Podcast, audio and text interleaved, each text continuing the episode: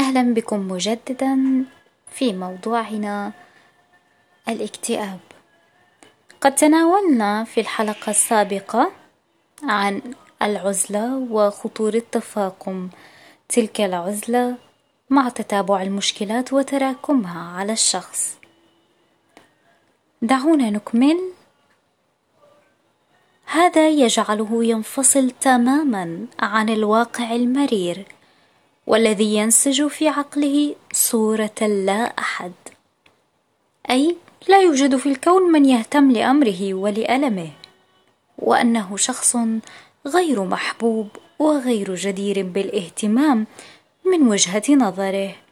ولا يستحق فرصة أخرى للنجاة من سوء هذا العالم رغم الكثيرين المحيطين به يكنون له المحبة والتقدير. لكنه قد وصل إلى مرحلة الانقطاع التام عن مفهوم الحياة.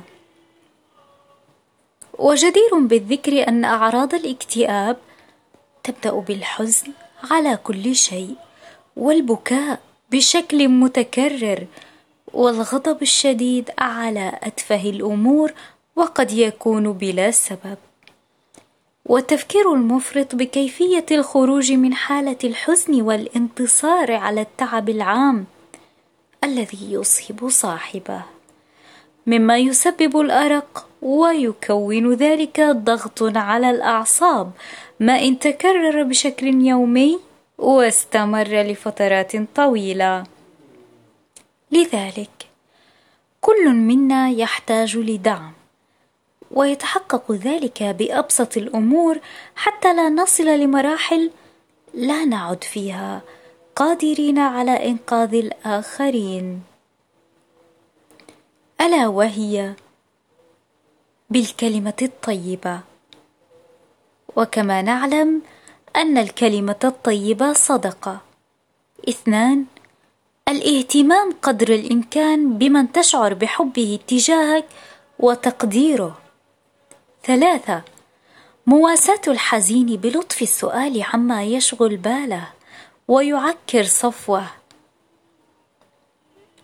أربعة. الابتسامة والنبرة الهادئة هم أصل إنقاذ الموقف. لا الصراخ والغضب على حاله. خمسة. عدم تركه في عزلة دائمة وحال لسانك يردد لا أتدخل بأمور لا تعنيني. هو اختار ذلك بنفسه.